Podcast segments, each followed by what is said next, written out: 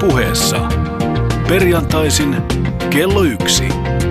Mikko Peltsi Peltola.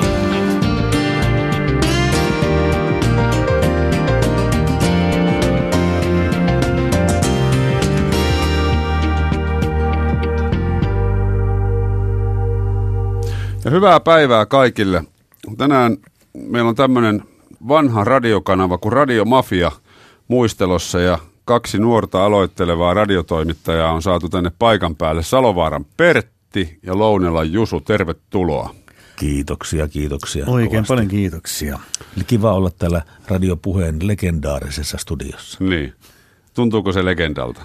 No itse asiassa kun, kun äskettäin roskista kaiveltiin tosiaan, että etittäisiin tämmöistä suttupaperia, niin siellä luki yhdessä paperissa, että tämä on legendaarinen Yle Puheen studio. Niin silloin kun se on kirjoitettu, niin silloin uskotaan. Vaikka se olisi roskiksessa. Mm. Mutta tuota, Radio Mafian studio on ainakin ollut joskus legendaarinen. Siitä olette varmaan samaa mieltä. No joo, se oli useassa paikkaa, se oli monessa paikkaa ja ainakin minä tein suurimmat osat ohjelmista nyt kakkoskerroksesta. Mitä lienee siellä tapahtuu nyt, mutta joka tapauksessa silloin, silloin oli Mafia-studiot ja viitosessa oli sitten nämä työhuoneet, että Joo. pikkasen tuota tuli, tuli semmoista työpaikkaliikuntaa siinä. Pääsit kakkoseen. Pääsin. No niin, sieltä lähti. Tota, otetaan muutamalla sanalla ensin tähän alkuun se, että, että mitä oli ylipäätänsä radiomafia, koska nuoremmat kuulijat eivät ole eläneet sitä aikaa, kun radiomafia oli voimissaan. Sanoppa Jusu muutamalla virkkeellä, miten kuvailisit radiomafiaa? No, Radiomafia varsinkin alussa, niin sehän oli aika semmoinen anarkistin radiokanava, että me juontajat saatiin tehdä mitä haluttiin. Mm. Aika pitkälle. Että tosin mä sain jo ensimmäisen lähetyksen jälkeen ekasta ohjelmasta potkut. Että siinä mielessä ihan kaikkea ei saanut tehdä, mutta kumminkin niin aika, aika, aika vapaa, vapaata remellystä ja opiskelua ja opettelua niin radioaalloilla. Eli ei ollut tämmöinen formaattiradio, niin kuin sanotaan nykypäivänä. Niin alkuun se oli hyvinkin tämmöinen anarkistinen radiokanava ja se anarkistisuudesta tulee mieleen sellainenkin seikka, sellainenkin tapaus, kun tuota, ihan ensimmäisten viikkojen aikana, kun, kanava aloitti ensimmäinen kuudetta 90. Niin, täytti pari kuukautta sitten muuten 25 vuotta. Joo, mm, mm. joo niin, niin tota, ensimmäisten viikkojen aikana siellä niin varttia yli neljä iltapäivällä parhaimpaan primetime-aikaan soitettiin jonkun toimittajan toimesta Lama, laulu- ja soitiorkesteri yhtyeen tuota, niin kappale Turpa kiinni ja nussi. ja siinä, siinä yhteydessä... Miksi sä valitsit sen biisin? siinä yhteydessä sitten tuota, tuli sitten pomolta vähän niin kuin tämmöistä isällistä kaitsentaa, että tämä, tämä niin vapaus ja anarkia ei tarkoita ihan tätä. Että tästä siinä ei ole kysymys. Mutta mut siis niin hyvässä mielessähän se se, niin ensinnäkin minkälainen se oli, niin se on ihan mahdoton vastata, koska se muuttui vuosi vuodelta ja niin. musiikkityylien mukaan muuttui, toimittajien mukaan muuttui ja toimittajat oli aika omana persoonanaan sitten mukana myöskin niissä ohjelmissa tietenkin, väittäisin, että enemmän, enemmän jopa kuin nykyään, mutta tuota, se oli niin kuin Jusu just sanoin, niin semmoinen leikkikehä, semmoinen leikkikenttä. Eli siinä ne ihmiset, jotka on niin palavaa kiinnostusta radiota kohtaan poteneet jo kauan aikaa, pääsi kokeilemaan sydämensä kyllyydestä, että minkälaista ohjelmaa niin voisi tehdä ja mm. minkälainen ohjelma toimisi. Ja, ja jotenkin tuntuu, että kaikilla oli joku semmoinen visio omassa päässään siitä, että miten tämä ohjelma pitäisi tehdä ja he sitten toteuttivat sitä visiota. Ja se sai aikaa sitten aika legendaarisia radio-ohjelmia, nimenomaan tämmöinen kokeellisuus.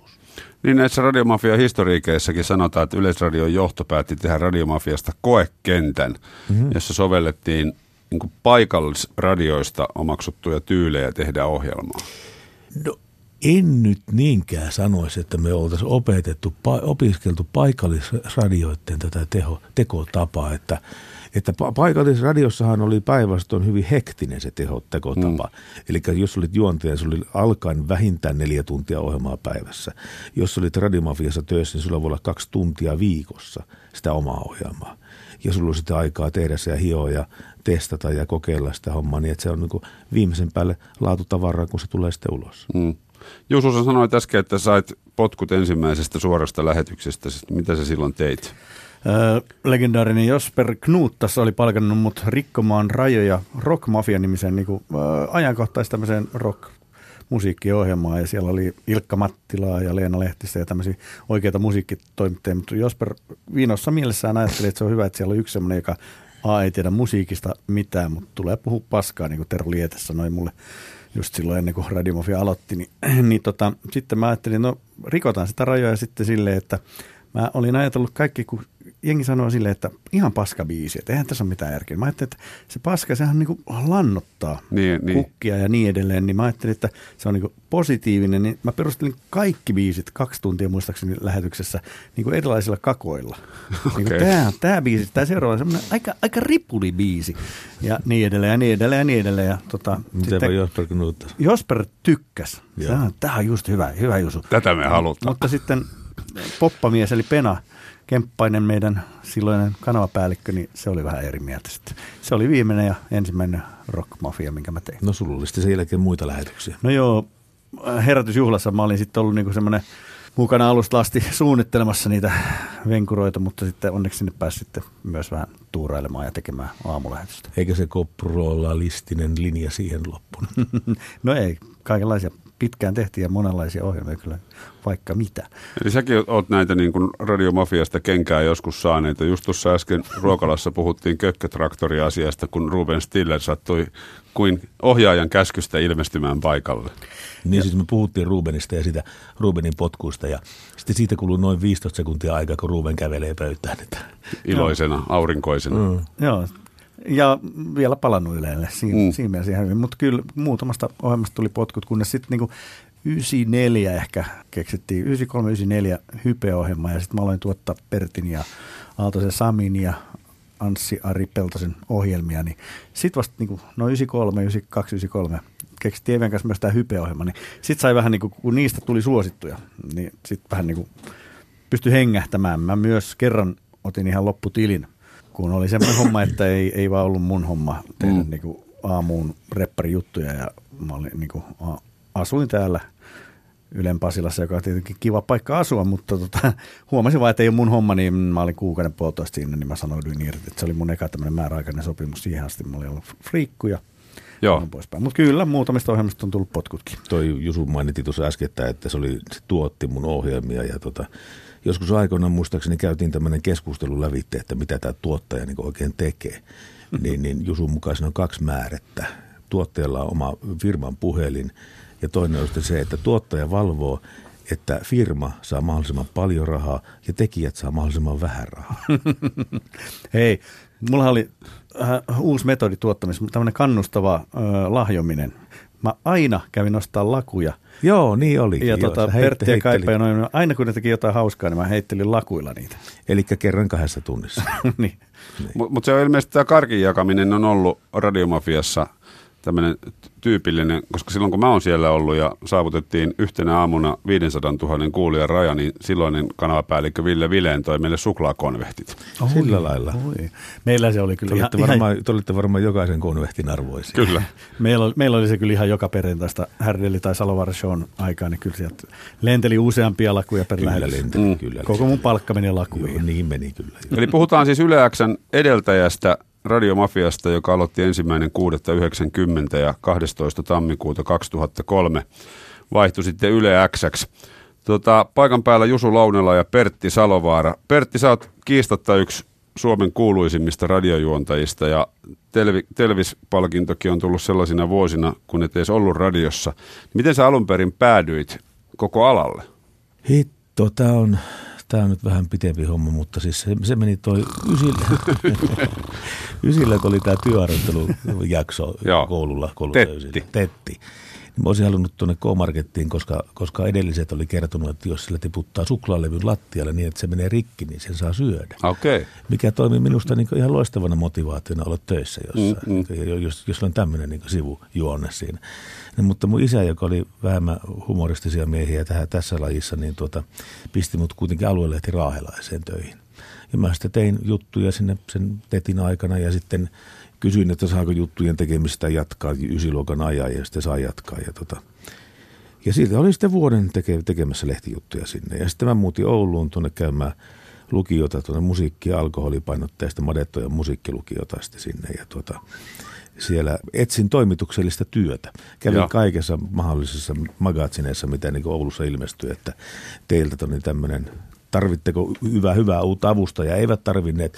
Mutta samalla sitten jossain itse tunnon puskasen mä soitin tuonne Yleisradio Oulun toimitukseen, niin sanoin, että täälläpä on just alkamassa tämmöiset avustajakurssit nuorille, koska vuosi oli siihen aikaan kuin 86. Ja 85 oli syntynyt Radio Lakeus, ensimmäinen paikallisradio Suomeen, oli tullut Radio Mega Oulu, Radio Kaiku ja kaikkea tämmöistä, niin, niin tota, kaikki nuorempi vitaali voima oli niin valunut tänne kaupallisiin radioihin. Ja Ylellä huomattiin, että eihän heillä ole enää niin nuoria tekijöitä täällä. Mm. Ja sitten mä menin sinne kurssille, mä pääsin sinne kurssille ja puoli vuotta kurssin jälkeen mä huomasin, että mä oon ainut joko jäänyt sitten töihin sitten sinne. Ja sitten Oulun Yleisradiosta Kainuun Yleisradioon, sieltä Lahden Yleisradioon, sisäalueyksiköihin. Ja sitten tämä Vattinkin Radiomafia ensimmäinen 6.90, eli sitä kautta se sitten meni. Niin, että sä olit Mu- mukana heti mafiassa heti kärkeen. Ihan, ihan kärkeen oli. Toi tota, ää, ensimmäinen kuudetta 90, niin se oli just äsken mainitsemassa Pentti Kemppainen taisi ottaa minut töihin. Että, että tota, niin Kemppas Penalle terveisiä ja kiitoksia luottamuksesta. Niin, Pentti sanoi mulle, että eiköhän se olisi kuule poika parempi, että sinäkin menisit sitä vähän kouluun vielä opiskelemaan ja tuli sitten muutaman vuoden päästä takaisin. Ja oli suurin piirtein leiponut sitten tota nyrkkiä pöytää, että tämä on se homma, mitä minä haluan tehdä ja tätä minä aion tehdä jossain kanavalla, mieluummin teidän kanavalla, mutta tämä on niin se mun juttu. Ja Pentti sanoi, että se oli jotenkin niin painokkaasti niin todettu, että se, no otetaan poika töihin sitten. Ja sitten mä pääsin tänne töihin, tai siis sinne. No entäs Jusu? Mähän niin kuin koko nuorison ja nyt jo vanhemmien ihmisten kiusaksi en koskaan valmistunut luokan opettajaksi, jota opiskelin 80-luvulla, mutta tota, tein, tein kaikenlaisia hommia nuorten ja lasten parissa, mutta sitten tota, Lietteen Teroon olin tutustunut jossain vaiheessa ja Tero sanoi just nämä legendaariset sanat, että Jusu, että sä mitään musiikista ymmärrä, mutta tuu puhumaan paskaa. Mutta sitä ennen oli ollut jo tämmöinen haku, ihan yleinen haku, jo- jossa tota pyydettiin lähettää ääninäyte ja ö, vapaamuotoinen hakemus. Ja mä sitten muotoilin Saksalla, Saksilla sen paperi vapaamuotoisesti ja sitten kirjoitin siihen jotain. Ja sitten ääninäytteessä C-kasetille lausuin naivistisen tankarunoilija Aivo Eiffelin tankarunoja, josta nyt esitän teille yhden. Hyvä. Se menee näin. Minä rakastan sahertorttuja. Minä rakastan sahertorttuja. Minä rakastan sahertorttuja 70 prosenttia enemmän kuin sinä. Muun muassa tämmöisiä runoja eri äänenpainoilla. Ja tämä meni sitten Josper Knuuttakselle, joka soitti mulle kotiin. Asuin silloin yhteisessä puistolassa ja soitti Hyvää päivää. Täällä uimamaisteri Josper Knuuttas. Mies, joka äännäytteessä lausuu naivistisia tankarunoja, ei voi olla läpeensä paha. Tuletko meille töihin? Se oli mun työpaikkahaastattelu. Ja sitten mä tulin, mutta to, tosiaan niin pari, kolme ekaa vuotta. Mä olin niin herätysjuhlassa eli aamuohjelmassa Teron kanssa ja monen muunkin kanssa niin vähän niin kuin semmoinen varapyörä. Aluksi mun piti olla siellä Rockmafiassa, kunnes sain sitten kenkää heti siitä, niin niin sitten siirryin kokonaan sinne herätysjuhlaan, joka olikin hauska, hauska opettelukanava. Mutta se on kyllä sanottava, että tämmöinen niin ihan metästä tullut. Oli mä keväällä niitä suunniteltiin sitä herätysjuhlaa, että me keksittiin tämmöisiä, että he, joka aamun Hesarista Rip Kirby näytellään ja kerrotaan, mitä on siihen asti tapahtunut. Tai sitten meillä oli tarjoustori, mä ajateltiin, että koko Suomi lähtee jonkun jauhelihan perässä Jyväskylään, kun me kerrotaan, että siellä on nyt halpaa. Ja tämmöisiä mitä tahansa, niksi mafia, varastettiin suoraan Niksipirkasta. Mm. Siihen tuli aika, aika hyviä kuuntelijoilta aina juttuja. Niin Näitä kehiteltiin, että olin sitä mukana niin kuin kehittelemässä sitä herätysjuhlaa, mutta mun alun perin piti tosiaankin olla siellä Rockmafiassa. Mutta, mutta, mutta näin elämä heittelee. Mutta, mutta ka- kaikenlaista friikkuna pari-kolme vuotta ja s- Joo. sitten vähän niin kuin vakiintui. Mutta toikin, mitä Jusu tuossa sanoi tuosta, että et- ethän sä mitään musiikista ymmärrä, mutta tuu jauhamaan paskaa, niin tota, se oli jotenkin niin siihen alkuaikoina, radiomafian alkuaikoina sellainen tietty määrä. Se, että sun pitää tietää, kuka soittaa mm. passoa Frank Zappan levyllä Chupidoo ja, ja, ja tuota, Kuka se oli? En minä tiedä. Mä en mikään rokki, Miten- mä en mi- mikään rokki minä mikään radiotoimittaja. Miten me siellä oltiin niin, töissä? Niin, ja, tota, Niin. Pitää niin tämmöistä rock-nippelitietoisuutta. Joo. Että Tämmöinen oli niin siihen aikaan kova sana. Silloin kun rock-radio, rock-radion aikanahan se oli niin erittäin kova sana. Siinä mm. ei paljon paskaa jauhettu. Sillä puhuttiin vain niin näistä musiikin detaljeista ja, ja pienistä, pienistä eh, erilaisista asioista. Mutta sitten kun radiomafia alkoi, niin se ikään kuin antoi sitten myöskin luvan. No siinä mielessä me oltiin ehkä kaupallisradiomaisempia, että me ei puhuttu musiikista, siis me, vaan, vaan ihan niin kuin ulkomusiikillisista asioista, nuorisokulttuuriasioista ja tämän kaltaisista asioista. Et me ei oltu mitään semmoisia niin musiikkitietäjiä, että montako sinkku, sinkkulevyä Beatles teki tai tämän, tämän kaltaista asiaa. Mikä niin kuin A ei kiinnosta mua pätkääkään, B mä en edes usko, että se kiinnostaa kuuntelijoitakaan kovin paljon. Niin, mutta kyllähän Radiomafiassa toimittajilla oli kiistatta semmoinen, semmoinen puhetyyli, rohkeus ja, ja semmoinen, mitä ei oltu ehkä ennen kuultu. Luuletteko te, että se on ollut yksi suosion salaisuus? Joo, voi olla. Mä en ole miettinyt tuota asiaa. Onko sä Jusu? No osittainhan se tuli siitä, että kyllä osa meistä tuli paikallisesta radiosta myös. Että kyllä se vaikutti sille, että mm. vaikkapa Tampereelta tuli alivaltiosihteeri jätkät palkattiin suoraan sieltä ja niin edelleen. 957 tuli jotain muitakin tyyppejä ja tällaista, että kyllä se varmaan vaikutti silleen. Mutta siinä niin kuin, no Josperin sanat oli myös hyvä, että, että, että kyllä se kuvastaa sitä, että ei sinne haettu vain ja ainoastaan musiikista tietäviä, vaan niitä, jotka osaa tehdä viihdettä ja omilla vahvuuksillaan pärjää siellä radiossa mahdollisesti, tai sitten ei. Mutta, mutta kumminkin, että sinne mm. hirveä läjähän meitä oli, mä muistan sen ekan kokouksen tuolla alakerrassa, mm. jossa meidän pommisuojassa, niin tuota, vaikka joo. ketä siellä oli. Ja kyllä se sitten karsiutui pikkuhiljaa siitä. Siellä oli satakunta henkeä. Joo. Että se, et se niin karsiutui tosi paljon, mutta tietysti tähänkin, vaikka ei oltu musiikkitoimittajia, niin itse valittiin levyt kumminkin. Et siihen meni tosi paljon aikaa verrattuna niin nykyiseen radiotoimittajuuteen tai juontajuuteen, että sit, sitten koneelta musiikkipäällikkö on valinnut koneelle levyt ja sitten se arpoinen, että ei me siihen aikaa ikään kuin, me, me, sen takia meillä oli myös vähemmän ohjelma-aikaa, koska me itse valittiin. Milloin se soittolista sitten tuli? Sehän tuli jo Radiomafian aikana, kyllä. Ensin tuli suostuttelulista, Jukka. Okay. Suostuttelulista, mistä Jukka oli valinnut hyviä biisejä, joista saa ottaa vinkistä vaarin, mutta ei ole pakko. Mutta se oli niinku suostuttelulista, en mä muista, 90-luvun puolen väliin. Olisiko silloin joskus? En muista. Oliko suostuttelulista? No, kun mä, mä en tiedä, tiedä Sä sitä. Mä en käyttänyt sitä ollenkaan, kun mulla oli tämä Salovara mikä soitti aika puhtaasti tämmöistä eurodansseja niin, niin tota, mä soitin sitä eurodansaa, mitä porukat pyysi, ja pyysi multa kirjeessä ja puhelussa ja näin päin pois, että mä en niin ollenkaan ollut missään, so, minkään suosittelulistan kanssa missään tekemisissä. No heinähässäkässä, kato. Silloin, no siinä me käytettiin, joo, Silloin saatettiin katsoa joo. siitä, niin, mutta sitäkin me käytettiin hyvin luovasti. Mä muistan juustopäiden joku, voit sä lopettaa, tai joku muu biisi, niin hmm.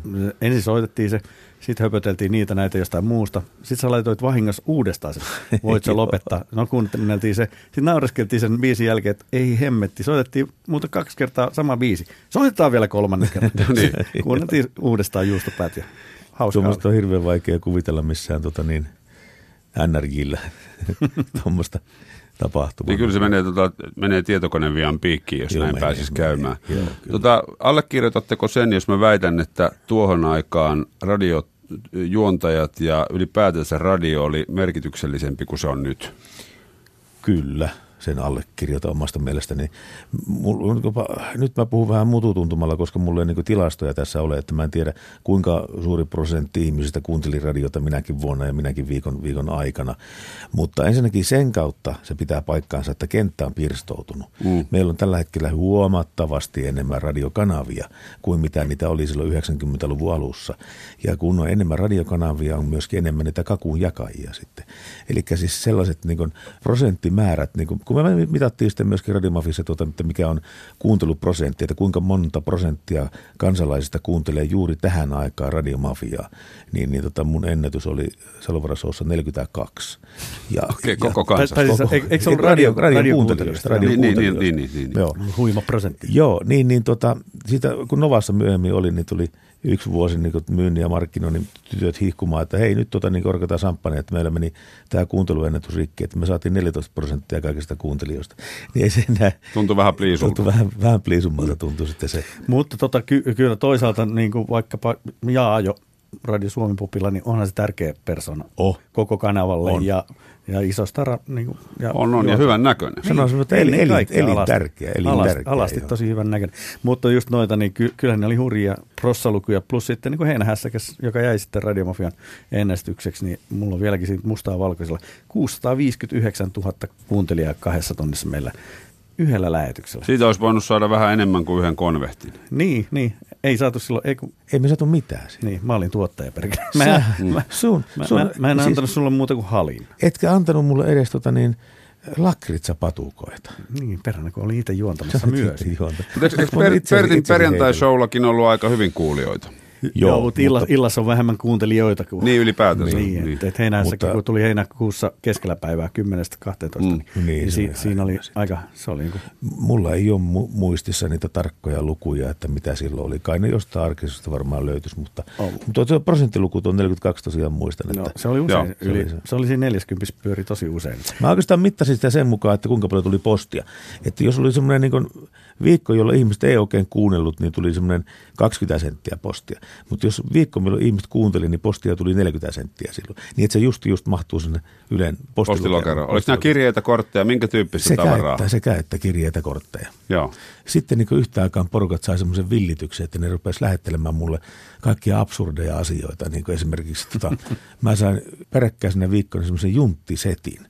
Että sinne junttisettiin kuului, ensinnäkin tuli oikeasti postissa semmoisen hermeettisen kokoinen heinäpaali.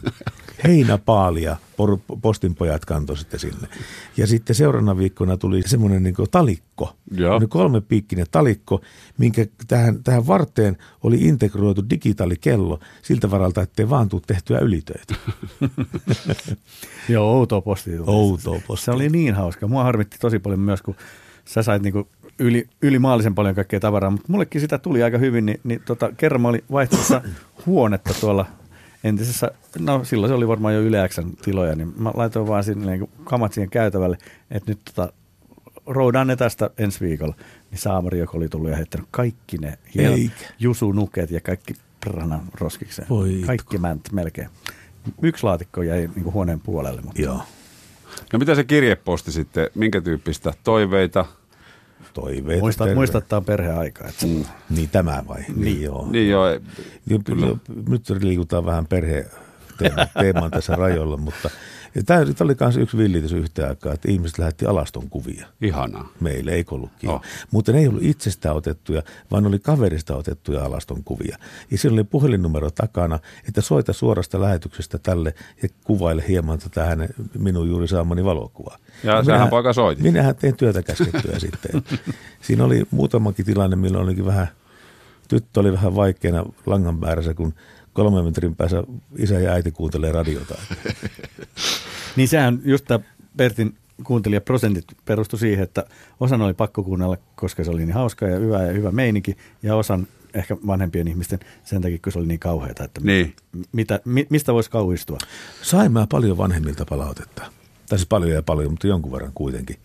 Missä just niin kyseenalaistettiin jotakin, että kun sä puhuit sille tytölle tällä ja tällä tavalla, niin mitä jos sun tytölle puhuttaisiin tällä ja tällä tavalla, niin mm, mm. Ja, mutta ohjelmissa oli kuitenkin aika paljon tämmöistä kuulijoiden kanssa puhelimessa Oli. käyntiä. oli se, se nimenomaan pyöri sen ympäri. Per, perustu. Perustus nimenomaan siihen vuorovaikutteisuuteen semmoiseen. Ei ollut shoutboxia, mistä kaivaa juttuja. Ei, Ei ollut. Ei, kyllä mikä, se mikä, se, mikä se semmoinen? Nettisivuilla tuommoinen laatikko, mihin tulee siis reaaliaikaisesti, kun voi kirjoitella, niin toimittaja näkee tavallaan, että se kanssakäyminen on, nähdään tekstimuodossa studiossa se nopeat mielipiteet. Hyviä ilmeitä, niinku- Nykyajan tuli- hapatuksia. Tuli, tuli, tuli netti- samanlainen efekti, mikä kun Simpsoneissa, kun joku yrittää sille isä Simpsonille selittää jotain, sillä on ajatuskupla pään päällä, missä semmoinen sähköapina tekee paa, paa, paa, paa, paa, paa, paa, paa, paa, paa. Mutta nettihän tuli kyllä 90-luvun loppupuolella ja Pertti, muistaakseni sä aina sanoit sen osoitteen, että E evvk, Joo. radiomafia.fi. evvk.radiomafia.fi nimenomaan. Mutta vielä 2000 vuonna ei ollut studiossa nettimahdollisuutta. Ei. Sitten kun se tuli sinne, niin mä muistan, kun meille sanottiin, että nyt on sitten tämä netti täällä studiossa, mutta älkää paljastako kuulijoille, että teillä on netti, että jos jotain tietoa haetaan keskustelun aikana, niin mm. pitää ikään kuin leikkiä, että se on tieto omasta päästä, eikä ole kaivettu netistä. Joo. Yle puheessa. Mikko Peltsi Peltola.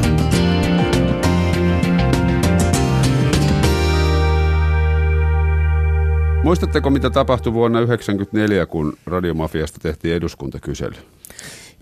Joo, Muistan. muistan. Kyllä mäkin muistan. Jusu myhäilee siihen suhteeseen, Niin. että täytyy vähän taas katsoa, että mitä sanoo.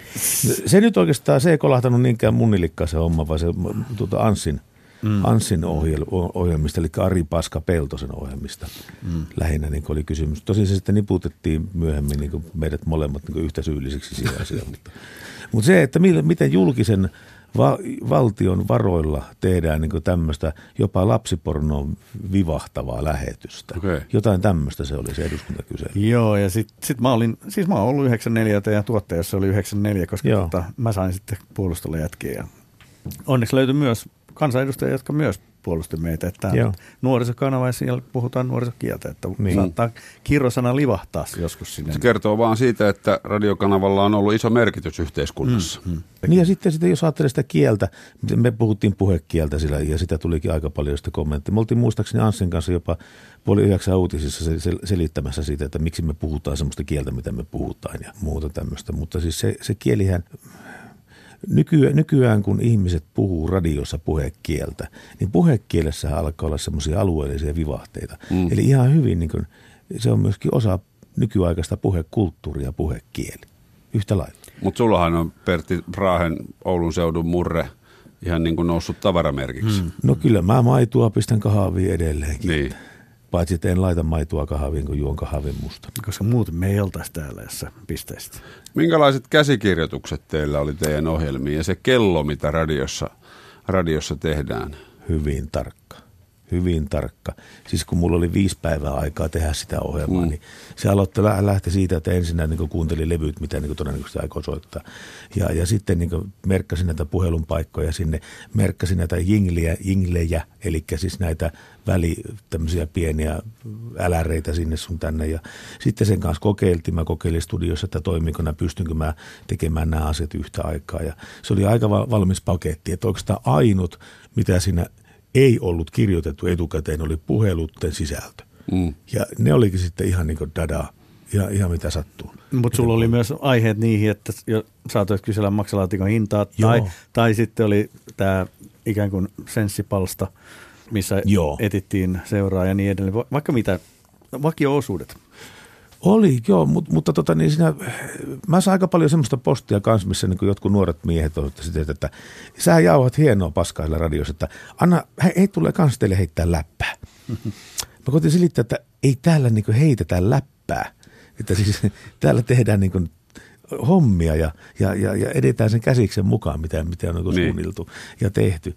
Ja sitten pakko kertoa semmoinenkin hauska tapaus, kun meillä mulla oli pari semmoista nuorta tyttöä, jotka vinkuvat sinä vaikka kuinka monta viikkoa, että he haluaa tulla studioon mukaan, niin katsoa, miten tätä lähetystä tehdään. Ja ne niin kauan vinkuvat, että mä loppujen lopuksi sanoin, että no okei, tulkaa sitten, että sen kun tulette. Ja no tytöt sitten tuli sinne ja ne tuli seitsemäksi tuonne studioon ja siinä sitten tunnari meni ja tota, tuun avauspiikki ja sen jälkeen niin ladotaan levyä lautaselle, kirjoitetaan niin vähän ranskalaisia viivoja, mitä tehdään ja katsotaan seuraavat jinglet paikalleen ja tämmöinen. Ja sitten ne katsovat sitä puoli tuntia ja sitten ne sanoo, että me lähdetään. Me luultiin, että täällä on hyvää meininki. Mitä ne oli siis luullut, että siellä... Ne oli luullut, että siellä on kauheat bileet käynnissä. Niin, Niin, niin, niin, radiosta kuuluu sitä, että Kyllä, kyllä. musiikki, musiikki soi ja tota, hirveä meininki päällä ja ha, ha, ha, ha, ha. Mutta kun biisien aikana se meininki, siis niin fiilis lässähtää totaalisesti. Mm. Mm. Biisin aikana tehdään töitä. Joo, joo. Kun biisi loppuu, niin sitten ruvetaan niin spiikkaamaan mukavia. Joo. Mutta ne oli sitä mieltä, että täällä on niin tosi huono meininki. Tästähän tuli joskus tota noottia, kun noin lehden toimittajat halusi kans samalla tavalla tulla mm. tekemään tämmöisiä seurantajuttuja Joo. studioon. Ja sitten kun ne alkoi kirjoitella ju- juurikin siitä alakuloisuudesta ja tylsyydestä ja hiljaisuudesta, vähän sille neg- negatiivi sesti vivahtaen, niin sitten päätettiin, että ei oteta niitä enää mm. sinne. Koska se nimenomaan, Joo. mitä ulos tulee, niin on, on eri asia. Varmaan Se on tärkeämpää. Mutta sitten vaikka jossain heinähässäkä näissä parijuonto-ohjelmissa, mitä tehtiin, niin niissä oli vapaampi se käsikirjoitus ja niin edelleen. Että, Joo. että ei, No pakkohan ei, se me on niitä. Niin. Ja, ollakin. ja, sitten kun tehtiin päivittäisohjelmaa, niin, niin ei siinä ensinnäkään ehdi sitä tekemään, mutta et niissä oli sitten just niinku osiot ja biisejä oli läjä mukana, kun mentiin studioon ja sitten sit lähdettiin vetää ja vieras tuli. Ja, öö, häirikkösoitot tehtiin heinähässäkässä aina etukäteen, mutta Joo. mutta tota, siinä ne meni yllättävän hyvin läpi, koska esimerkiksi mulla oli sellaisia hyviä kavereita, jotka ei uskaltanut 11 aikaa vastata puhelimeen, koska silloin tuli häiriösoitto, niin, niin, Okei. okay. päällä. Mitkä on ehkä teidän semmoiset legendaarisimmat häiriösoitot? Kyllä mä muistan yhden aika, aika legendaarisen, hitto kun mä, mahtakohan se olla enää tallessa missään, mutta semmoinen kaveri, siis kun asetelma meni näin, että oli niinku henkilö nimeltä A, mies, joka, jolla oli niinku kupla. Mm. Ja sitten tota, niin oli henkilö B, joka oli niinku lain, lainannut sitä kuplaa. Ja sitten henkilö B oli lainannut sen kupla edelleenkin henkilö Clle. Onko sä kärryillä? Joo, olen. Joo. niin, niin tota, me soitettiin sille henkilö Blle sitten tota, niin, poliisista. Että nyt on semmoinen homma, että tällä, tällä sun hallussa olleella kuplalla on niin tehty joku ryöstö tai joku, joku varkkaus tai joku, se on tallentunut valvontakameran kuviin. Ja sitten kun tämä kaveri ei osannut antaa niin mitään niin selitystä siitä, että missä se kupla on tällä hetkellä, niin. koska se on se henkilö C-omistuksessa, niin meistä ruvettiin syyttää sitä, että nyt sinä olet ollut syyllinen tähän kyseiseen rikokseen, mikä tässä on. Okay. Se, se oli aivan vaikeana sitä siellä. Ja siinä vaiheessa mä muistan, että se rupesi korottaa ääntänsä, kun me ruvettiin syyttämään sitä varastetun tavaran hallussapidosta vielä, että tota, tämmöisen, tämmöisenkin on syy- syyllistynyt, että kohta tulee piipaa auto hakemaan sen nyt siltä tänne poliisilaitokselle, että onhan kotona kuule kohta. Ja se oli aivan hiilänä, se oli aivan raivona se kaveri, että hän ei, se ei melkein itki, että hän ei tiedä, missä se kupla on. Hän ei ole ollut kuplassa liikenteessä moneen päivään. Ja, ja tota, se oli, sit, sit, se oli niin kun me pa- paljastettiin se, että tämä on, on heinähässäkään häiriöpuhelu, niin se oli semmoinen helpot, mä en ole koskaan tavannut hen- henkilöä, joka olisi ollut sekä helpottunut että raivona yhtä aikaa. Mä oon tavannut ja tehnyt hänelle häiriöpuhelun, nimittäin mun paras oli ehdottomasti vuonna 1997 kesällä, kun eräs kollegani ja rakas ystäväni Pertti Salovaara oli menossa naimisiin. Ja tota, mä olin edellisenä kesänä jo yrittänyt sulle tehdä häiriösoittoa, mutta nyt, nyt mä valmistelin sen paremmin. Eli mä tiesin, että Pertti on nostanut häämatkan Karibian risteilyn ja tota, sitten äh, tulevan vaimon Elinan kanssa juonittiin tämä kasaan silleen, että se soitettiin Tampereelta Pertin kännykkä ja mä menin, pidin visusti huolta sitä, että mä oon eri kerroksessa ja silloin kun mä tiesin, että se puhelu tulee, mutta hoidettiin se aito matkatoimiston virkailija Tampereen Ylen studioon soittamaan se puhelu. Okei. Okay. Ja hän soittaa sitten, että nyt kuulet net tässä, kun kesäloma on ollut, niin nyt tulin just kesälomalta ja nyt tässä on tapahtunut semmoinen pieni fiba. No mitä, Pertti sitten ihan ystävällisesti kyselee siinä. Ja sitten käy ilmi, että sitä Karibian matka se on peruuntunut, kun sitä ei ole maksettu ajoissa ja siellä on ollut kesätyöntekijää. Ja sitten Pertti, no mitä sitten tilalle nyt vähän, alkaa ääni jo kohota. Ja sitten, no ei, kun tässä se onkin, että ei ole oikein mitään tilalla. Ja no kai mä saan ne rahattakin. No kun meillä on semmoinen systeemi, että rahoja ei palata. Mitä helvettiä. Mä oon maksanut 17 000 markkaa ja te ette palata. No niin, meillä on semmoinen, mutta, mutta meillä olisi tällä tilalle sitä ja tätä ja me e, kaikkea yritti kiertää. Ja Se ehdotti tämmöistä niin kuin Joo, että, että kyllä tässä Suomenlahdellakin laivoja kulkee, että miten semmoinen olisi. Se oli ihan loistava se nainen. Joo. Se vedätti tuota 10, 10 minuuttia sitten niin kuin, sitten se, kun Pertti jo huutaa ihan täysiä puhelimeen, niin no mitä jos mä pyytäisin meidän toimitusjohtajan, kun hän on kumminkin näiden sääntöjen takana. Sitten tulee Simon Frangen. No hyvää päivää, kaupparatsu Frangeen täällä. Miten olisi Rauman risteily siinä satama-altaassa? Se on erittäin... Sitten Pertti on niin kuin 15 sekuntia. Ei jumalauta, vittu mä oon idiootti, hirveetä huuto. Ja sitten Elina tulee, e, täällä on Elina, tuleva vaimosi, 6-0. Ai, ai, ai. Ja Se oli niin hauska. Mä No, varmasti, häi, joo. Häissä jouduin soittamaan tämän myös häävieraille. Tämän. Totta kai. Ei, ei, moni, moni on niin kokenut, miltä tuntuu soittaa häiriöpuhelu, mutta harvemmin tietää, miltä se tuntuu vastaanottaa. Kyllä, se oli ihan mieletön se vartti, 15 sekunnin hiljaisuus, minkä sä olit. Niin, No kun raksutti päässä, mutta mitä tämä voi olla? Voiko tämä olla tämä paikka? Onko tämä totta? Onko tämä enää totta? Mikä tämä juttu on? Onko Simo vaihtanut alaa ja kaikkea tämmöistä? ja sitten polttaripäivänä se soitettiin radiossa sitten tämä legendaarinen Muutama juttu. otteeseen, Voi, että se oli hauska. Kyllä, kyllä. Tuota, Radiomafia teki aika paljon myös radion ulkopuolella keikkoja erilaisissa tapahtumissa, festivaaleilla ja ties missä. Tuota, olitteko te silloin isoja radiotähtiä? Niin, tai no siis mi- olitte, mutta Ei, miten ei näin lihavia kuin... Si- Ei näin lihavia. Henkisesti. Joo. Miten se nyt mittaa? Siis tota niin, äh, no ilmeisesti sitä varmaan sitten kuitenkin oltiin, kun tuota, mä muistan ensimmäisiä tällaisia keikkoja, mitä teki, teki niin kuin esimerkiksi näillä tanssilavoilla. Joo. Mi- Milloin naama ei ollut vielä televisiossa ja oli pelkästään radiossa ja tota niin, ohjelma pyyhki hyvin ja oli paljon kuuntelijoita ja tällaisia hommia. Sitten mä menin jonnekin, jonnekin Köyliön Lallintaloon, niin sitten silloin, silloin, silloin sitten jumalata 5000 ihmistä sitten tullut katsomaan ihan pelkästään sitä. Sillä ei ollut yhtään bändiä, siellä oli, oli minä. Se on taas sinä. Niin, ja tota niin, että miltä se näyttää. Mm. Kun jengi ei tiennyt ollenkaan, että miltä se näyttää. Että just se aika ennen kuin oli telekkarissa, niin silloin tota, niin, tota yleisöennätyksiä paukkui niin mm. muutama otteeseen silloin. No, ja- aika, aika koviakin. Siitähän on moni siitä ajasta sanonut, että sen jälkeen kun radio, radiotoimittajista tuli niin kuin näkyviä hahmoja netin ja TV myötä, että silloin katosi jotain mystisyyttä. Niin, kyllä, kyllä. Mä oon samaa mieltä. kyllä. Toki Aireksisen Mattihan tekee nyt koko ajan esimerkiksi näitä ysärikeikkoja, mutta mm. mut et kyllä niin kuin Radiomafian tien päällä kun me tehtiin, niin mehän otettiin siinä aina joku nouseva uusi artisti. Välillä oli Movetron, Miisa, ties mitä siellä oli, juustopäätkin niin. joskus. Niin kyllä mä muistan just semmoisia, että ne oli ihan uskomattomia, että oltiin vaikka Siilijärven huvikummussa keikka. Siellä oli niin kuin tupa täys. Sitten me mentiin seuraavan päivänä esimerkiksi Köyliöön kerran mentiin. Niin sieltä tuli niin kuin muutamia kymmeniä ihmisiä, jotka tuli myös sinne Köyliöön. Eli ne oli ensin Siilijärvellä perjantaina, sitten oli lauantaina Köyliöön. Mä katsoin, että mitä ne on ihan tutun näköisiä. Ai, No mä on nähnyt tää show.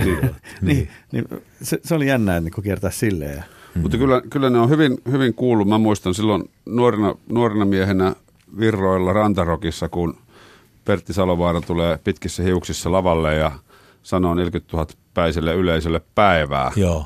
Kun Ja ne, sitten ne kun- karjahtaa kuin sonni lauma. Ja sitten lahkeet lepaattaa lavalla, Niin. kun 40 000 ihmistä huutaa, että päivää. mutta se oli, Oli se, se, se, oli, oli se oikeasti orkastinen hetki. Oli, oli. se olikin se oli. kerta, kun sulla oli sentään housut jalassa. Niin, niin. Harvoja kertoja, mutta tuosta tuli mieleen, nyt, nythän päästään ehkä toivottavasti vähän lämmittele sitä, kun We Love 19 Festa. Siellä on samat, samat bändit ja samat juontajat kuin aikoinaan Rantarokissa. Eli ihan muutaman viikon päästä Suvilahteen mennään We Love 19 juontamaan Pertin kanssa kahdestaan. Ja täytyy myöntää, että innolla odottaa. Kyllä se sit, toi, noi live-keikat, niissä on ollut tosi hienoja hetkiä ja, ja, ja tota, niin mielettömiä semmoisia vuorovaikutustilanteita ja, ja, ja kaikkea kivaa, mutta siis oikeasti niin ihan kärkipäässä kyllä on toi Rantarokin lava. Siellä kun on ihmisiä silmän kantamattomiin. Mm. Oliko se nimenomaan Virroilla vai Niin, sitten myös vielä Vaasassa? Sekä että. Mä olin vaan. Vaasassa, mä en ollut Mä olin- Virroilla vielä. Oli, oli mole, molemmissa kyllä, mutta Vaasassa taisi olla isompi se areena. Mm, Se oli komea kenttä, joo. Niin siinä tavallaan, tavallaan kun huudattaa ihmisiä niin kuin jotakin ihan tämmöistä yksinkertaista, niin kuin, että mitä nyt voi kuvitella, niin jotenkin se, että, että yleisö on niin kuin, tavallaan niin kuin, tulee hyppysissä. Että me, ne elää sitä, mitä mä Joo. Teen, ja mä elän sitä, mitä ne tekee. Että tämmöinen kauhean vuorovaikutteinen tilanne, ja ennen kaikkea se volyymi, että mitä kontrasti tulee, kun 40 000 ihmistä siinä. Se, se on, jos mä kävin Rantarokissa monena vuonna ja oli silloin tota, limudiskoissa DJ-hommia tein ja katsoin tietenkin teitä radiomafialaisia mm. korkealle ja haaveilin tulevasta työpaikasta. Ja sil- silloin muistan myös tämän, kun tota, tälle samalle yleisölle niin kysyitte, että mitä tapahtuu, kun kylä palaa. Ja sitten kun se räjähtää, se 40 000 ihmistä, kylä lähtee. Siellä semmoisessa maaseutuidyllissä. Joo, joo kyllä. Niin, niin oli, oli se jotenkin mieletöntä. Oli, oli se ihan mieletöntä. Ja sitten kun me heiteltiin noita, noita levyjä ja postikortteja, mitä muutakaan yleisön sekaan, niin Kesäkumeja. siinähän tuli tota niin, lääkintämiesten tarvetta sitten siinä, että kun ihmiset pakkautuu liian Mm. pieneen tilaan, sitten takaa ihmiset puskee menemään. Semmoista oikeaa hysteriaa. Niin. Niin, Siinä eikö, oli eikö sitä. taas silleen, että aina sanotaan, että radio kautta, miksi vaan juontajaksi tulee sellaiset, jotka olisi halunnut rock-tähdeksi ja ei ole resursseja mm. sille puolelle, niin tuossa pääsi niinku aika lähelle sitä. Mm. Kyllä pääsi. Se oli kiva. Kyllä, kyllä Tai pääsi. on. Mutta joo, se on mahtava, mahtavaa hommaa. Live-juontaminen on kyllä ihan, ihan parasta. On, ja sitten oikeasti se, ne kokemukset, mitä niin live-lavoilta on, niin, niin, niin, niin kuin Jusu sanoi, että jollain bändillä niin voi olla tuommoisia kokemuksia, niin päästä lähelle sitä, että miltä tuntuu olla niin bändi, niin on älyttömän niin kuin tyytyväinen ja kiitollinen siitä, että on saanut elää tuollaisia kokemuksia mm, mm. ja saanut kokea tuommoisia asioita, mitä silloin, mitä silloin tapahtuu. Että se on niin ihan mielettömän siistiä. Niin ne on ollut yleisöllekin tosi isoja juttuja. Mm. Ei pelkästään teille. To, toivottavasti. Mm, toivottavasti. Kyllä, kyllä niistä saa vieläkin, siis mä saan ihan niin kuin melkein viikoittain vieläkin palautetta jotain kautta, että siis monesti, moni, moni on jotenkin sosiaalisessa mediassa vaikka seuraaja tai kaveria. Niin. Niin. Ja sieltä tulee niin kuin niitä 90-luvun kuuntelijoita, niin mm. se on aina mukavaa kun Ja nyt alkaa olla jo niitä 90-luvun kuuntelijoiden lapsia. Kyllä niitäkin alkaa olla. Tota, jos puhutaan hetki musiikista. Sä Pertti sanoitkin, että, että perjantai-iltaisin tanssimusiikkia oli, sekin oli edistyksellistä, että sulla oli DJ. Kari Joo. Kaippa Kaivola studiossa. Mixmaster K. Mixmaster K. Kaippa tuli joskus, tuota, mitä mä sanoin, 96, 95, 96 tuli. No. Aikaisemmin mä hoidin itse ne omat, mutta, Joo. mutta sitten Kaippa toi oma ääni- äänipöytänsä sinne ja, ja hän pystyy niin kuin yhden biisin aikana ottaa kolmesta eri biisistä highlightit sinne ja, ja, ja kaikki mahdolliset Tehosteita. Niin kuin, tehosteet soittamaan ja kaikki tällä tavalla, että se muuttui niin kuin tämmöiseksi puoliksi diskoksi sitten. Mutta tota, se oli hirveän hienon kuulosta, mutta se ei kuitenkaan ollut sama kuin ennen. Että se oli jotenkin semmoinen kotikutoisuus hävisi sitten siitä Ja ohi. sitä katosi jotain. No semmoinen kotikutoisuus mm. sitä katosi. Sitten tuli semmoista hyvin, hyvin, niin kuin, hyvin tuotettua tavaraa. Joo. Joo, mä oon joskus kuunnellut siis se, sekä että, niin kyllä siinä on semmoinen vauhti siinä niissä härdelleissä, missä Kaipan kanssa teitte tai mitä teitte Kaipan kanssa, niin si- siinä on uskomaton vauhti ja meininkiä. Mm. Semmoista ei kyllä enää tehdä missään. Ei, ei. E- Et, en tiedä, se on totta, että vähän kotikutoisuus katosi, mutta kyllä se oli niinku ihan älyttömän hyvä kuulosta myös. Se on edelleenkin toimii. Mitä tota, tästä musiikista, mitä 90-luvun ysäri eurodansesta olette mieltä nykypäivänä? Vanhat sedät. Hienoa musiikkia, sitä mitään. Niin, siis se tuo just kaikki nastojen muistoja mieleen. Mm. Siinähän se tärkeä, mutta et, kun me tehtiin vaikkapa Heinähässäkään tai minä tein jotain Jusu Plussaa ja Jusu Puhjaa ja muuta, niin mehän soitettiin ihan laidasta laitaan myös musiikkia, että kyllä siellä Nirvana soi myös ja Mm. niin edelleen, että, mutta että kyllähän niitä muistoja tulee. Ja, ja nyt mitä Ysäri on just tämä timanttinen jyystö on muotia, niin tota, kyllä se niinku saa aina hymynkareen itselle suupieliin, että se on, se on vaan hauskoja muistoja ja kyllä se pistää jalan vipattaa. Niin. Kyllä se on hauska. Niin, ja sitten se, että minkä takia nämä niin 60-luku, 70-luku, 80-luku, 90-luku tulee niin uudestaan niin reunion voimiin, niin sehän johtuu nostalgiasta. Mm. Eli siinä on määrätyt ihmiset, jotka on sitä pienää kuunnellut, niin on saapunut sellaiseen ikään, jolloin ne tarvitsee semmoista nuoruuden nostalgiaa. Mm. Ja, ja tuota, nostalgiallahan sitä niin moni ihminen elää. Niin. Nimenomaan siinä, että soittaa semmoista 90-luvun Tim Gyystöä, niin kuin mitä, mitä nyt soitetaan. Niin tuota. mm. Ja oli kyllä 90-luvun musiikki, onhan siinä valtava määrä tunnusmerkkejä. Mm. Jota ei, väitän, ettei 2000-luvun musiikissa ole niin selkeitä. Hmm. Vai mitä olette mieltä? Niin, en, en tiedä, se, vai huomaako ne vasta sitten myöhemmin, vähän myöhemmin. Niin, se on toinen vaihtoehto. Että, että silloin tuli grunget ja silloin tuli eurohumppa poppia ja tällaiset, että kyllä ehkä, ehkä enemmän semmoisia jo tunnusmerkkejä sitä Mm. ainakin tällä hetkellä voisi ajatella. Mutta siinäkin on kauhean tämmöinen valtakunnan välisen meren ero. Eli ne hommat, mitkä toimi Saksassa ja Ranskassa silloin 90-luvulla, niin ei Jenkeissä yksikään, no ehkä yhtä kahta lukua ottamatta Ysäristähdestä ei preikannut oikeastaan, preikannut kunnolla yksikään siellä. Että se on vain erilainen musiikkikulttuuri ja se pohjautuu, mm. pohjautuu enemmänkin tuommoiseen niin mustan musiikin rhythm and blues kuvioon siellä Jenkeissä, kun puolestaan täällä tämmöisessä iskelmäslaagerkulttuuriin puolestaan täällä. Että se on niin eri asia. Tuliko teistä ystäviä kenenkään sen ajan artistin kanssa? Tuli meistä tuttavia, tuttavia monenkin artistin kanssa, mutta tota, no ainut, jonka kanssa niin ehkä tuolla niin kyläili, sillä tavalla kävi kylässä toista, toistemme luonnolla oli toi Hausmyllyn Karjalasen Jari sitten muutkin Hausmyllyn pojat sitten, että ne oli hauska, hauskoja Mm.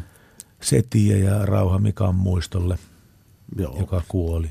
Lepistön Päivi tietenkin, kun kiersi jonkun verran, niin siitä aina hauska nähdä sitä Joo. vähän väliä, mutta, mutta joistain en ole toimittajan etiikkaa harrastanut siinä mielessä, että, että, että kyllä, kyllä mulla niin Putron Samuli ja Katsen Cafe, hän on 90-luvun artisti, niin bändi, niin se on mun ihan niin parhaat kaverit edelleenkin. Että to, Joo. todella hyvä kaveri, että me asuttiin kymmenen vuotta päällekkäin vanhassa navetassa. Ja Rupesiko teidän pää, päälläkin näyttää samalta? samalta Hieno mielikuva. Kyllä joo. Itse asiassa abiristelyä, kun on muutamat juontanut tässä vuosien aikana, niin Chain Cafe oli aikoinaan sitten myös bändinä siellä joitain kertoja, niin sitten mä olin tax freeissä, kun Chain Cafe oli, oli esiintymässä, niin sitten sit sieltä tulee abitytöt. Soittakaa tänään se todella kaunis. Jaa. Lupasin. Kyllä, kyllä. Jos. Sä, sä oot Jusu sanonut jossain haastattelussa, että 90-luvulla radion valttina oli yllätyksellisyys. Mitä tarkoitat? No varmaan just sitä, mitä vähän alussakin puhuttiin, että anarkia ja tämmöinen kukoisti aika paljon ja, ja tota, ei koskaan voinut tietää esimerkiksi, mitä me tehdään seuraavaksi. Et koskaan ei tiennyt, että jos, jos me tota, saatettiin viisi aikana päättää, että hei, vedetään kesäteatteria seuraavaksi, niin sitten me tehtiin.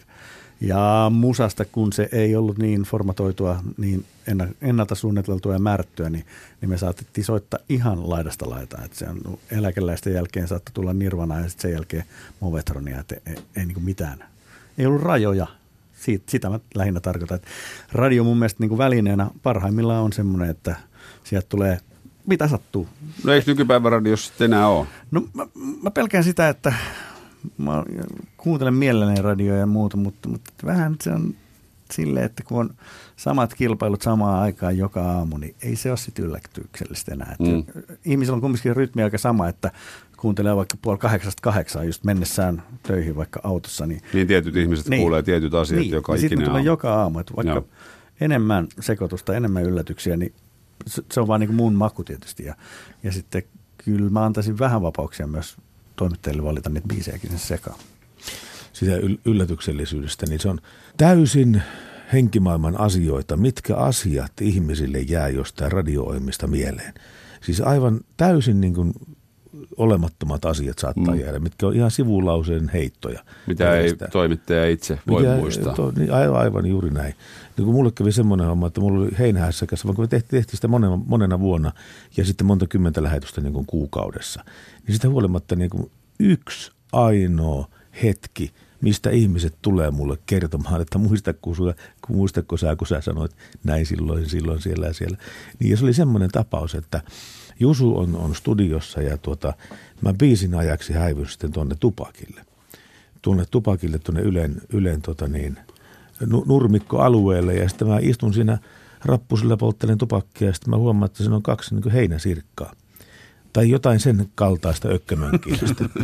ja sitten tota, ne, he, ne ökkömönkiäiset ovat toistensa selässä sitten siinä, siinä tuota, rappusilla. Heillä on siis seksuaalista kanssa. Kyllä, juuri näin. Sinä sen sanoit. Ja sitten kun mä menin takaisin studioon, niin sitten, sitten lähetyksessä avattiin mikit ja mä kerroin, että tiedätte, kun kävi tämmöinen homma, kerron tämä sama, mitä mä kerron teille, että se oli tämmöisiä tota niin, ökkömönkiäisiä, jotka nussivat siellä meidän Ylen rappusilla. Ja sitten taivasteltiin, että miten ne tuolla tavalla kehtaa. Että yleisradion rappusille tuolla tuommoisia hommia niin tekemään. tuohan vartijat soitetaan kohta paikalle. Ja eihän tuo asiallista hommaa ollenkaan. Ajattelepa, jos koirat tekisivät tai, se saatakka ihmiset. Niin, niin tuo juttu Mm. jostain käsittämättömästä syystä jäänyt ihmisten mieleen. Mä kuulen niin kuukausittain edelleenkin niin tämän, tämän referoinnin, että muistatko kun kerran sanoit näin. Minkä takia just tämmöinen niin näin lapsellinen pätkä jäi ihmisten mieleen? Minkä takia ei joku muu fiksumpi pätkä, missä me analysoitiin kulttuurin tilannetta Suomessa? Mikä oli hyvin journalistisesti valmisteltu ja mietitty. Mm, mm, niin, mutta näin se, näin se nyt vaan. Kannatti polttaa tupakkia. Kannatti sinä polttaa tupakki, joo, joo. Jos joku sitä vielä kiksit sai, niin se on hieno homma. Niin. Tuosta yllätyksellisyydestä, niin olihan meillä myös sitten niin 90-luvulla niin kuin varmasti nykyisin vielä enemmän, mutta tota, kyllä me rakennettiin joskus pitkiäkin kaaria, sitten suunniteltiin. Mm. Muistan elävästi tämän, kun rakennettiin Pertin ja Anssin välillä muka riita. Joo. Se varmaan kesti puoli vuotta. Sitä rakennettiin, rakennettiin, rakennettiin. Et silleen, että nämä, nämä muka ei voi sietää toisiaan ja. Ja sitten kuuntelijat yllytettiin siihen mukaan osallistumaan. Ja sitten sit tuli tosi hauska semmoinen niin ristiinveto. Ja, ja se yksi kulminaatiopiste mun mielestä oli hauska, kun Anssi oli tullut seuraavaksi juontaa ja tämä herrasmies, tota, mä ihmettelin, että mitä se tekee. Se niin riisuu housut, biisi loppuu, housut pois ja pippelillään alkaa mikkiä hakkaa. Tup, tup, tup, tup, tup, tup, tup, tup.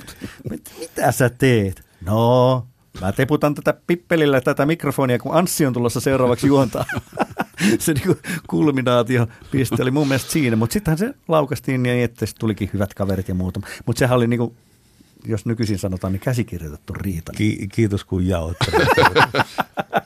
No olisin, ei. olisin mielelläni unohtanut. Kes- kesäinen elokuu, mikä sen parempaa? niin, niin. Niin kuin nytkin. niin. niin, tämä oli ihan mahtavaa. Mutta Mutta onhan tossahan niin radio parhaimmillaan, että et, et, ei ne kuulijat silloin tienneet, Ei. että se on käsikirjoitettu ja suunniteltu Mm, juttu. vaan- Nimenomaan. Ja sitten siitä saatiin tosi hyvä, kun teet Niin. laitettiin sit samaan lähetykseen riitelevät pukarit. Ja Joo, joo. Siitä tuli todella hauska. Mutta se, se niinku ihan, jostain se lähti jo yhdestä spiikistä ja sitten sitä lähdettiin rakentamaan. Meillä oli tavoitteena siinä hommassa se, että kun me ihan kimpassa suunniteltiin tämä Salovara Anssi välinen välirikko, että me saataisiin jotenkin niin kuin kouluissa välitunneille sellaiset leiriytymät, leiriytymät suorittu, suoritettumaan. Teidän että joukkue. Meidän joukkueet, Joo. että on Salovaran tiimi ja sitten on Anssin tiimi ja näin ei tule toimeen keskenään ja kaikkea tämmöistä, tämmöistä veljellistä, veljellistä vihanpitoista niiden kesken. Onnistuko se? Onnistui. Se onnistui, siinä kävi just näin. Joo, että postia tuli ja kommentteja tuli ja just semmoisen puolesta vastaan. Ja se Joo. on tosi hauskaa. Ja silloinhan ei, ei tullut sähköpostia, vaan tuli oikeita postia. Ihan oikeita kirjepostia. Paljon. Voi että sitä sähköpostin määrää, jos nykyään tekisi jotakin tuommoista, niin sitä tulisi varmaan tajuttomat määrät sähköpostia. Se on niin helppoa, joo. Se on niin helppo, yksi klikkaus puhelimella, niin se on siinä. Niin. joo. Se oli, se oli kunnioitettavaa, miten paljon jengi jakso osallistua näillä kirjeillä korteilla. Osallistumisesta täytyy sanoa yksikin, yksikin seikka, että meillä, tai mulla oli semmoinen kilpailu yhtä aikaa mun lähetyksessä, että kirjoita mahdollisimman monta kertaa sana Salovaara. Ja tämmöisen tota niin, A4-paperille totta. ja sitten tota niin, lähetä se meille. Ja se, joka on kirjoittanut eniten kertaa useimmiten tämän Salovaara, niin saa jonkun massiivisen levypalkinnon.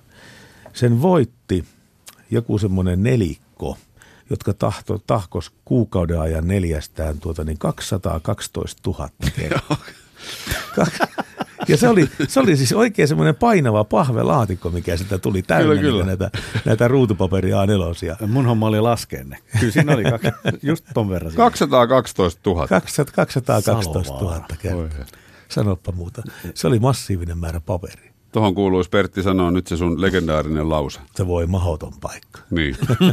No mitä sitten ihan, meillä on pari minuuttia aikaa, niin Pertti muutamalla sanalla, mitä tapahtui sitten sun radiomafian loppuaikoina, kun siirryit Radio Novaan ja sanoit siellä sininen eläintä. Minä ajattelin, että nyt maassa maan tavalla, mutta yle, yleensäkin ottaa se, että miksi mä lähdin yle, yleisradiosta ja radiomafiasta pois, niin liittyy siihen, että, että aika aikaa kutakin. Ja sitten mulla on jotenkin aina ollut se, että jos joku päämäärä niin saavutetaan, niin sen jälkeen se päämäärä muuttuu tarpeettomaksi. Ja oikeastaan Yleisradiossa, mitä mä ajattelin radiomafiassa ohjelmia, mitä mä voisin tehdä ja, ja mitä mä oon tehnyt siellä ja mitä mä oon saavuttanut siellä, niin mulla on semmoinen olo koko ajan, että se, se tavallaan lakipiste on tullut jo. Eli silloin kun lakipiste on tullut jo, niin sä et halua niin mennä uppavan laivan mukana pohjaan, vaan silloin pitää heittää ne asiat pois ja ottaa uusia haasteita esiin. Mm, mm. Ja sitten no se nyt oli tosi hapuileva tämä sininen eläintarha, semmoinen, se oli niin harvinaisen niin tämmöinen demotyyppinen systeemi. Mutta sitten se vuosi sen jälkeen päästi aloittaa näitä, näitä Solovara liikenteessä liike, liikenneohjelmia, mitä nyt jatkaa edelleenkin, mutta tuolla iskelmän puolella. Joo. Turvaväliasioihin. Joo, joo, kyllä nimenomaan. Ettei nuuhkita puskuria. Jäikö, jäikö haikeutta? Jäi. Jäi, totta kai jäi haikeus.